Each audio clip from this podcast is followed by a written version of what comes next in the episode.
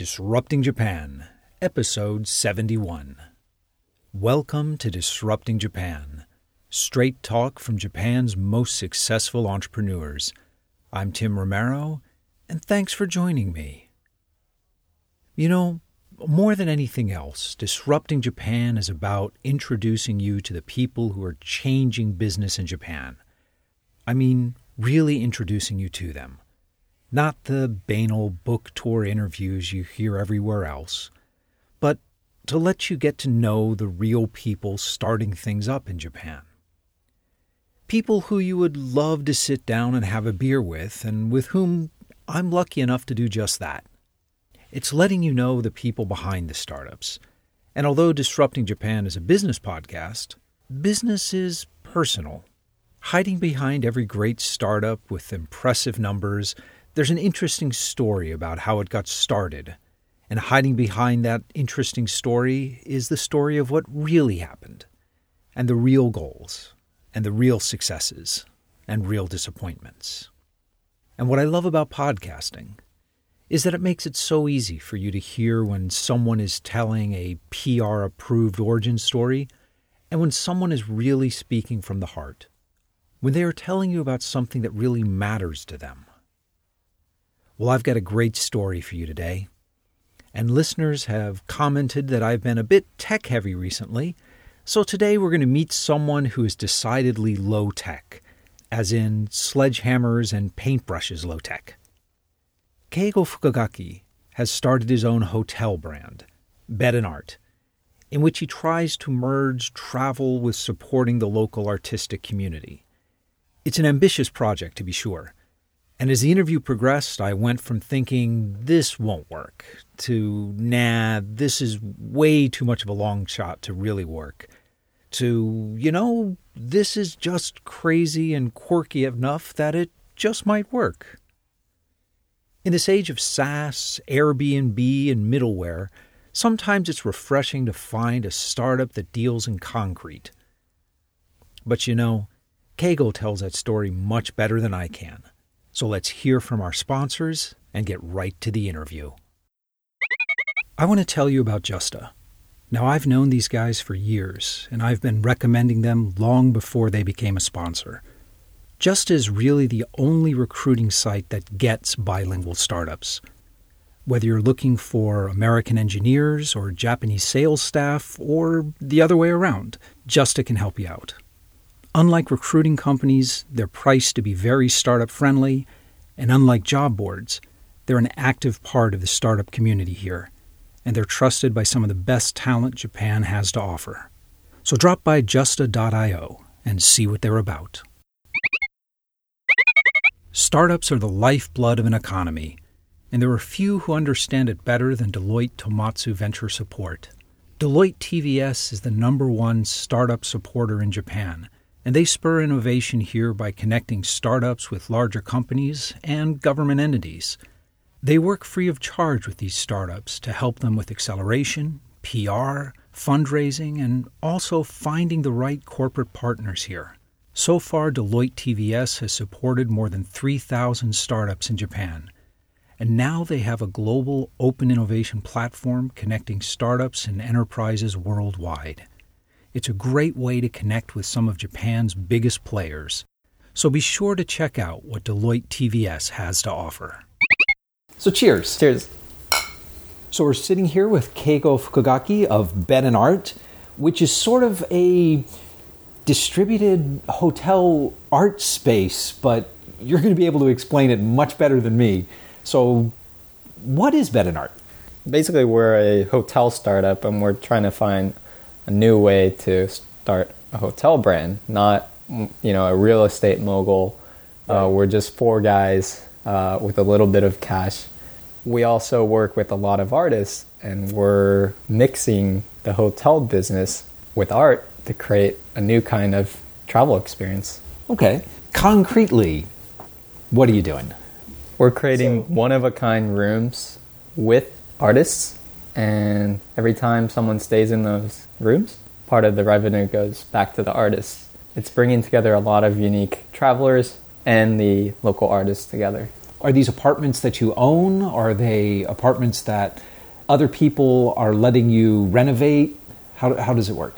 We're actually a hotel. Uh, we're registered as a hotel. So we're taking over old buildings and we're renovating those, creating a lobby, bar, hotel rooms. Yeah, in Tokyo, there's a lot of these office buildings that we're able to convert into a hotel. And I think that's new.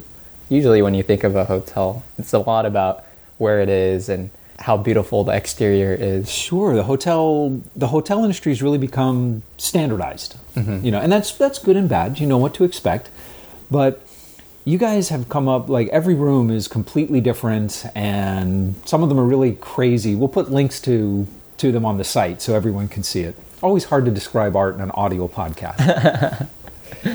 You've got a couple of hotels now, right? One in Koenji, one in Kyoto. Kyoto. And then we have a pilot room that started off as an Airbnb room in Ikebukuro. So, how many rooms are in each of these hotels? Very small. Uh, the one in Koenji has two rooms. Oh, wow, okay. Yeah. And Ikebukuro has one room. And Kyoto has three rooms. All right.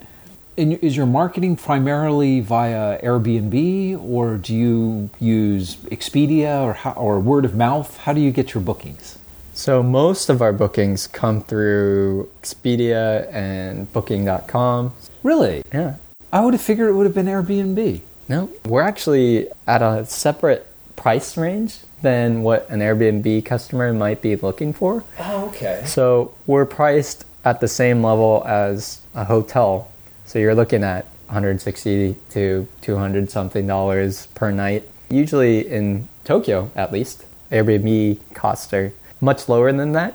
So Right. even though we have some of our rooms listed on Airbnb, most of our customers don't come through there.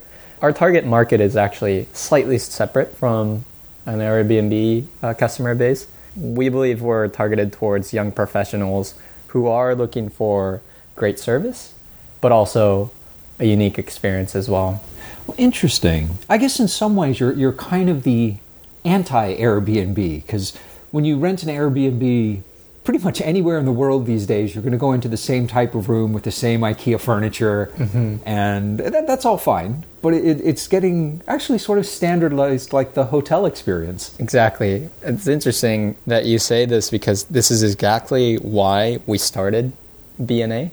And Really? I, I mentioned that we started the Ikebukuro project as a pilot because two of our partners, or co founders, uh, they used to run a lot of Airbnbs in Tokyo. They were actually Airbnb moguls, and they had something like, you know, 40 Airbnbs in Tokyo, and they were one of the first ones to start kind of oh, wow, okay. really making that into a pseudo business, and they were killing it. But uh, I came in and I actually made fun of them. Said, "Hey, you guys are basically creating this cookie cutter room with IKEA furniture, and all you're doing is making money."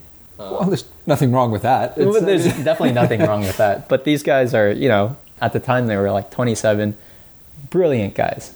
And that's why I'm working with them. But I realized at 27, I think if you have a higher goal, you can achieve much, much more interesting things. Right. And that's where I came in and kind of poked around and they agreed. They, they wanted to do something more interesting. Now, Airbnb rates in the last year or so have really been coming down in Japan. Mm-hmm.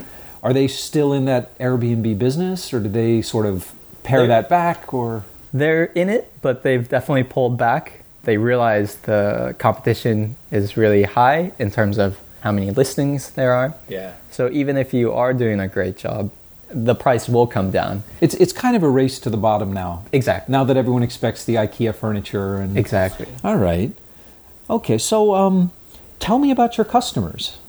Who stays here and who goes to the bar? And We call them like-minded people. okay, Um, to us, our focus is really to try and find who would be our best friends and the rest of the world. And these people are young, hip, they know what they want. When they travel, they're well traveled, so they, they expect a certain amount of an unknown that Okay. and they, they feel that they can handle certain amounts of um, I guess differences. Are, are your guests mostly foreign or Japanese? They're mostly foreign, and they're actually all from Europe or in the U.S. or Australia. So Western com- countries are our main customer base. Are they people from, let's call it an artist community that are usually using it, or is it more of just regular travelers looking for something a little different? Uh, they're definitely um, the creative types. They're TV producers, they might be writers, they might be musicians, web designers.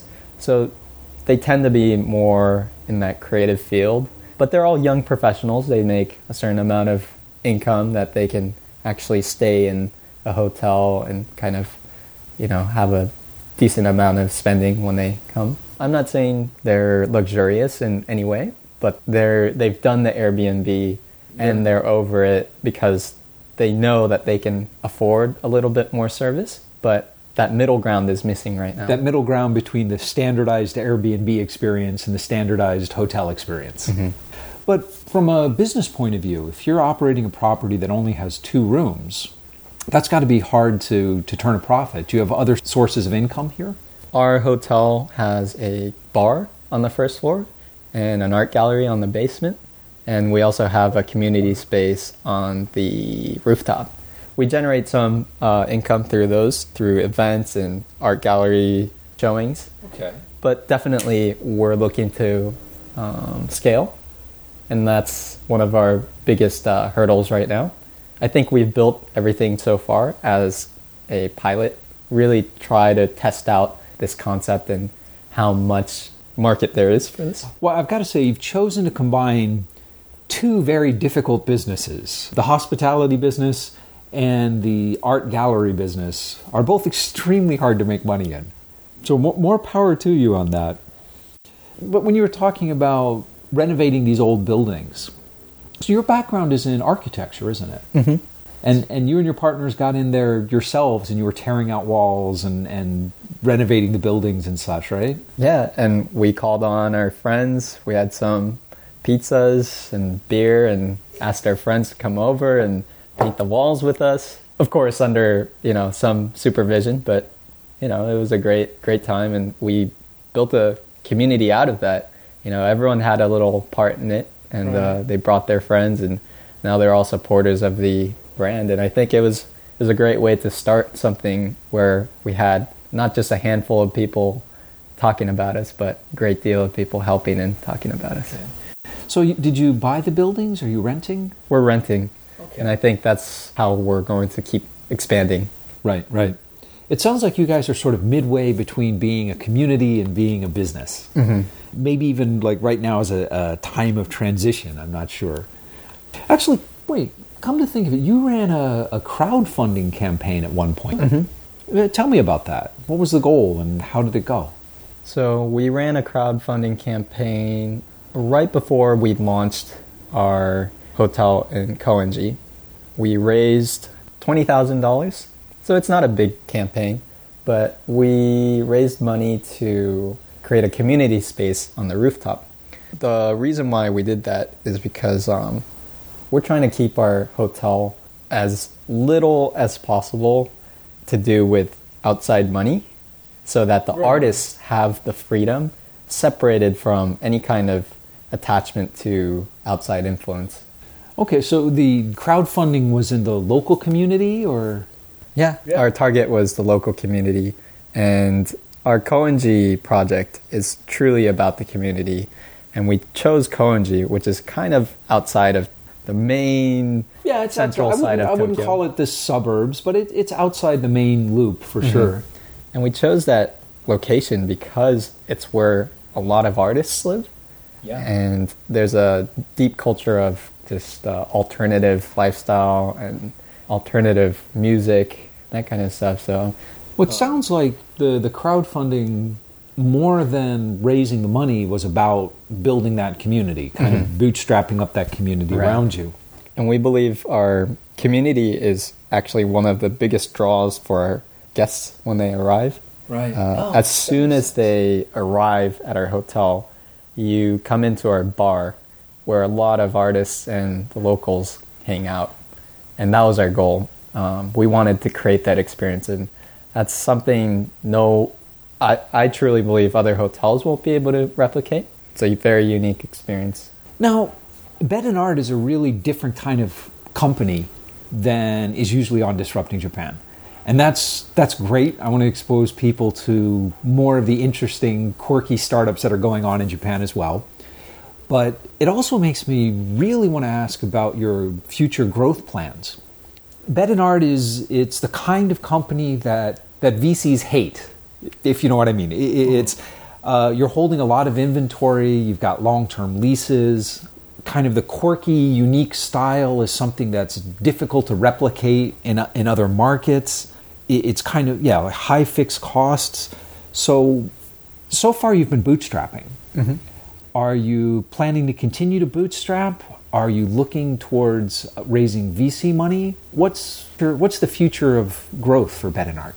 Uh, we're definitely um, looking to expand and raise money, but we haven't considered going to um, VCs at this point. Um, we're looking at someone closer to an angel. And for our real estate, we already have a real estate scheme that works where it's not actually attached to our company. The real estate itself will be managed through another investment scheme. So it's kind of a standalone and it's separate from what, what you would consider our asset. So we we'd be renting from a separate entity. So are you profitable now, or at least, as they say, ramen profitable? Yeah, we're just about even right now okay, with the great. super minimal amount of uh, rooms that we operate. From here up, I think scale will bring that number up. The overhead costs will come down as we create more rooms. Rather than talking about like uh, short-term VC and fundraising, let me ask you what's what's your long-term objective for Bed and Art in ten or fifteen years? Do you see this growing and IPOing it? Do you see selling this to a large hotel chain? Do you see this as just a great company you want to you and your team want to run on your own forever what's going to happen this this is probably not something most of our list, the listeners on this uh, show would want to hear but right now we're really interested in running it for a long time and uh, creating a great network through it. We want to expand internationally and 10 years time we imagine a bna brand uh, hotel in several other cities around the world. From our discussions before, I know you're in talks with several entities overseas about expansion, and I don't, I don't want to ask you to give away any names at this stage, but tell me, how do you think that would work? Because what you've got so far, it's so tied to the the current community, uh, from the crowdfunding to your friends who got together and helped you to build it. How do you replicate that overseas? Our Koenji project is actually a prototype of that. And we were testing out how do you actually create a community around the hotel. None of our teammates are actually from that area, but uh, we found a main person that was a central figure in the community, and we brought him into the team. And he was the one who uh, was able to get everyone involved and create that community. And just in you know six months of us being there. I think this model is replicable in other communities, uh, creative communities around the world. The reason why we're focused on a creative community is because there's there's a certain need that each one has, mm. and I think a hotel is actually a very unique but viable way to create a sustainable e- economic community that a lot of these creative communities desperately need. I've got to say, from the traveler's point of view, it's a really unique experience. It's to stay in a place where you will automatically kind of be plugged into the local art community is pretty attractive in and of itself. The only question is, again, scalability. So if you have two rooms with two guests that are mingling with a community of artists, that's a wonderful experience. The community will kind of absorb them. Mm-hmm. But if you have a hotel with 120 rooms, the art community will be diluted and, and will sort of disappear into that.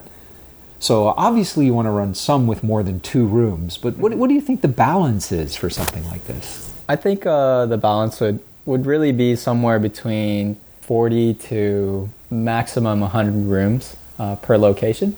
I think that's the scale that we'll probably be opening our future locations. Okay. With a correspondingly bigger gallery space and event space. Correct. Excellent. Let's talk about you for a bit. So you grew up in San Francisco? In Los Angeles. Los Angeles. Okay. I thought you lived in San. Did you live in San Francisco for a while? I did. Okay, I thought that was just in the back of my head. yeah. So, why leave San Francisco to come to Japan to start a startup? It was definitely a personal reason. I met my wife in a bar in San Francisco. She ah. just so happened to live in Tokyo, and I decided to move over here. Okay. But um, I was just a normal architect designer. I had nothing to do with the startup world. But as soon as I got here, you know, being someone who speaks Japanese and understands the culture fully, but comes from a different background, I saw a lot of room for change. I think there's a lot of room for innovation. And after two years of being here, I really felt this urge, this, you know, calling to do something new and bring change. That's really interesting. So the the urge to start a company, the startup bug kind of bit you in Tokyo rather than San Francisco. Mm-hmm. Huh. Well, it makes sense. In some ways, there, I think there is more opportunity in Tokyo because there are fewer startups. Mm-hmm. Whereas in San Francisco, it's so competitive. You've got 10 companies in any micro niche, mm-hmm. any micro niche you can look at. But actually, your first company, or one of your first companies you started, was uh, an online wedding planning mm-hmm. type company. Yeah, and we're still running it. I've been featured in a couple podcasts here and there, but um, yeah, I initially started a wedding planning app. Yeah, it's still running. We have a, a solid customer base and in that case you just were not happy with the arrangements for your own marriage and you mm-hmm. thought you could do it better or right. what's the what's the story there you know being here i attended a couple weddings here and noticed this gigantic cultural difference the difference in how weddings are run it's very traditional here uh, very inefficient and no fun for any of the guests that are attending so I saw that as a, an opportunity to make a change. That's classic startups problem solving. You're mm-hmm. solving the problems that are right in front of you, mm-hmm. whether it was the, the wedding or the problems with the Airbnb experience here. Do you feel kind of stretched thin? I mean, everyone talks about being a serial entrepreneur, mm-hmm. but you're kind of being a parallel entrepreneur. Right. I haven't even started talking about some of the other projects that I'm involved in. But uh, I think they have a central theme in that I'm trying to create services that really allow people to create a lifestyle where they really are inspired and enjoy themselves. Does it make you feel sort of stretched too thin sometimes? I mean, if if bed and art really takes off, will you end up selling off your other businesses or spinning them down or are you going to try to juggle all of them moving forward? What's the plan? The plan is uh, hand them over and leave that to someone else. You, you're right. At some point, some of these projects do start growing at the same time and you start getting stretched thin, which is where I stand right now. Is it? Yeah. Yeah. Because I mean, running one startup is like having two full time jobs. Mm-hmm. Luckily, though, uh, BNA, we're a team of three co founders and a fourth team member who is just as involved, and uh, we are able to really have a great working uh, relationship where things are moving fast and working well. Excellent. A couple of years back, you sponsored a Tokyo San Francisco hackathon where you brought a, uh, a handful of San Francisco engineers to Tokyo. And, and how did that work out? Those programs are always so interesting. That too was totally like a self sponsored self advertised, self you know marketed hackathon conference that we organized, and we had about twelve entrepreneurs from San Francisco come over to Tokyo and spend the whole week with a set of another twelve uh, entrepreneurs in Tokyo. It was more like a cultural exchange. And what we were trying to achieve there was to really create a culture based on friendship and trust rather than on business. I still believe that working with friends is the best way to work. Oh, absolutely. Were they working together as a hackathon on a single project, or were they working on multiple projects together? What was the structure? So they were given an assignment to go research and come up with an idea and hack something together in that week. But also mingled within that was an art program, a music program where they all got to enjoy what Tokyo was about, mm-hmm. and we curated that. We tried to create a conference based on inspiration through human interaction and through the city. You know, I think that was different from any other conference that is being held in. I think so. I mean, it sounds a lot more hands on, a lot more interaction. And, well, let me ask you this because you obviously were working closely with both the Japanese engineers and the San Francisco engineers. So, what did the Japanese engineers think was most different about the engineers from San Francisco, and what did the teams from San Francisco think was most different about the Japanese teams? So, the Japanese team really found the way the American team took in inspiration and immediately turned it into something that was tangible, and they were able to move from that inspiration to object very quickly. Uh-huh. I think that was an eye opener to the Japanese side. And for the American side, it was definitely about how much uh, quality was baseline for almost anything that was created in Tokyo. That is kind of two sides of the same coin, isn't it? Mm-hmm. The, the team, a team that is willing to throw something together and put together a prototype over a weekend is not going to be too concerned about the quality of that prototype. But those that really want to get the highest level of customer experience, it they won't be able to put together something on a weekend. Right. Interesting. They were so different, but the the way they thought about experience, there was something that they all took home. Actually, what's interesting is um, our secondary goal was that some of these members would fall in love with the way the other side works, and they would actually make a career move. So far, there's been two uh, members that actually which direction uh, from the U.S. side to Japan to Japan. Interesting. We're supporting them right now through a program that we've set up, kind of separate from the conference, but with the same goal. So. All right. Let me ask you this: so many conferences and panel discussions I'm on, and the, the, the media in Japan often focuses on the problems with the Japanese startup ecosystem and what's missing about the ecosystem. But it sounds like, both from your experience personally of diving into startups here and this sort of uh, hacker exchange program, has found a lot that's attractive in the startup ecosystem. So let me ask you, what, what do you find attractive about the Japanese startup ecosystem? What's going right here? I won't be able to directly answer that question, but I believe the reason why I think Japan is a great place is because the country itself, living here, is a fantastic place. I think it really is kind of a future model of what lifestyle means and what it means to kind of live in a safe environment, a place where if you have the the courage, you can make innovation happen.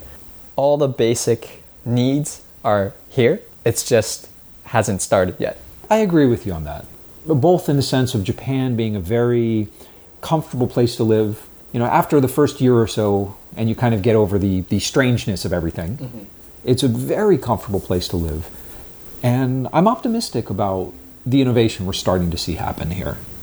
Okay, well, listen, before we wrap up, let me ask you what I, I call my magic wand question.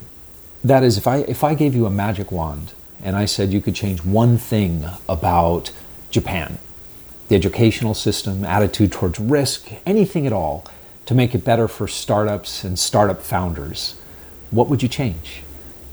I would change the way funding happens in maybe not how it happens, but who is involved. So, how, how would you change it? I would ask a lot more people to be angels. I think Japan has a, a very big number of wealthy individuals, but you know, they were never startup founders themselves. Or if they were, it's very common to hold on to whatever you got. I, I, think that's true. Right now, most Japanese angels, there are a lot of doctors and lawyers and finance guys, and relatively few successful entrepreneurs doing the angel thing. I think there's there's still a lot of focus that needs to be made on reinvestment and giving back to the community. So, do you think the the value of that is increasing the amount of funding available as angel investment, or do you think the value of that is having the expertise, people who know what it's like to run businesses? I think the latter, giving back to the community in terms of their expertise and the trust that they can provide for the young entrepreneurs. Mm. I think the biggest problem right now for startups here is that you know they don't have trust, so they won't be able to get their foot in the door. A lot of things in Japan is based on trust or how you know. So get their foot in the door in terms of making their first sales or mm-hmm. raising additional funding, or right. in what respect? Both of those, and having the ability to talk to other medium-sized companies you know, I'm not talking about giant conglomerates. You know, those you you just need to have the right connections, anyways. But medium-sized businesses, it's not about who you know. It, it, it really is about just how much trust you have under your belt. A lot of these companies who are trying to do B2B businesses, eh, they just can't even get their foot in the door. And I think that's something maybe big companies can provide, but I think having certain expertise on their side. That's a good well. point. It is something there are very few angels playing that role in Japan now, but I think uh, the future looks good in that regard. So when you look at San Francisco, for example, there are seven or eight generations of successful entrepreneurs who became angel investors or became venture capitalists and taught the next generation. So at least seven or eight, going back to the early 70s, late 60s. I think Japan, we're only seeing the first generation right now mm-hmm. that, that are doing this. So there's not that many of them, and I think they're all trying to figure out how to do it as well. Mm-hmm. But I'd say the trends are all in the right direction. We're, we're also starting to see, you wouldn't have called them entrepreneurs because they were just businessmen from a couple years back, but uh, uh, those people are starting to look at investing into startups uh, in Japan and I think that's a really interesting change that's happening in the last year, I think. Uh, even for BNA, people who aren't really involved in that kind of startup world is interested in us because we deal with, I guess, real estate, which is a little bit different from. Oh, right. So you'll attract a, a different type of investor. That makes sense. Well, excellent. Well, listen, thank you so much for sitting down with me. Thank you. Some of Japan's largest companies are starting open innovation programs and actively reaching out to global startups. They're new at this, and that's where Creww, with two W's, comes in. Creww runs corporate startup accelerators for companies like Toyota and Panasonic and dozens more. And these programs are one of the best ways to jumpstart your business in Japan. Many are open to global startups, and they're completely free. Now, I've known and worked with the Creww team and they're probably doing more than anyone to bridge the gap between corporate Japan and global startups. So drop by creww with two W's dot me slash four hyphen startups and get started. And we're back. Bedinard is doing something, or at least has the potential to do something, very special. I think the real core of the business model wasn't really explained as clearly as it could have been during the interview. As so often happens, a lot of the great insights came out after I'd put away all the microphones, and as Keigo and I were walking back to the station, talking about our lives and our past companies and what we were trying to achieve, we stumbled across what is really unique here and what is the heart of their business model, and why Keigo might actually be able to scale Bedinard globally. Oh, and the following phrasing and explanation is my own. Keigo wants nothing more than to help out artists and to support artistic communities. That's really where his heart is, and that's wonderful. But put through the filter of the more cynical and perhaps more pragmatic mind of Tim Romero, well, here's how I see the opportunity. On the demand side, it's a cliche that people don't want to travel, they want experiences. Marketers have convinced millennials that this is a new thing that only applies to them, but we Gen Xers and older know that the appeal is much broader than that. Now, renting out out of the way rooms with funky designs, sure, there's some small novelty value in that. But being able to travel and to actually be plugged into a local artistic community, to meet real people with real stories, ah, now this this has real value. As long as it's honest and authentic, it's priceless. So, how do you get an artistic community to allow this to happen? By bringing them into the fold, by putting in the effort that gives the community event space, exhibit space to ensure that the guests are exposed to the output of the local artists, and people do buy art and go to galleries when they travel, and by sharing a fair amount of the profits with them. If they do it right, Bed and Bedinart might just be able to remain at the core of a large artistic community, one big enough to absorb 40 to 100 rooms full of travelers. Now, any smart MBA will point out that you could squeeze the artistic community to almost nothing. After all, the movie, music, and anime industries have shown that there's a lot of profit to be made by having struggling artists work for nothing. But of course, that would destroy the community and the long term value, the authenticity of the experience. No, a startup like Bedinart can only scale or even survive with people like Keigo at the helm. People who are willing to give up a lot of the profit and who genuinely want to help the artistic community. So, what do you think of Bedinart? Keigo and I would love to hear from you. So come by disruptingjapan.com slash show 071 and let's talk about it. When you drop by, you'll find all the links and sites that Keigo and I talked about and much, much more in the resources section of the post. And you know, I'd like to say a quick word about, not from, but about our sponsors. These are all great firms that support both the show and the startup community in Japan. Please do check them out and let them know that you heard about them on Disrupting Japan. It really helps me keep the show going. And most of all, thanks for listening. And thank you for letting people interested in Japanese startups know about the show. I'm Tim Romero, and thanks for listening to Disrupting Japan.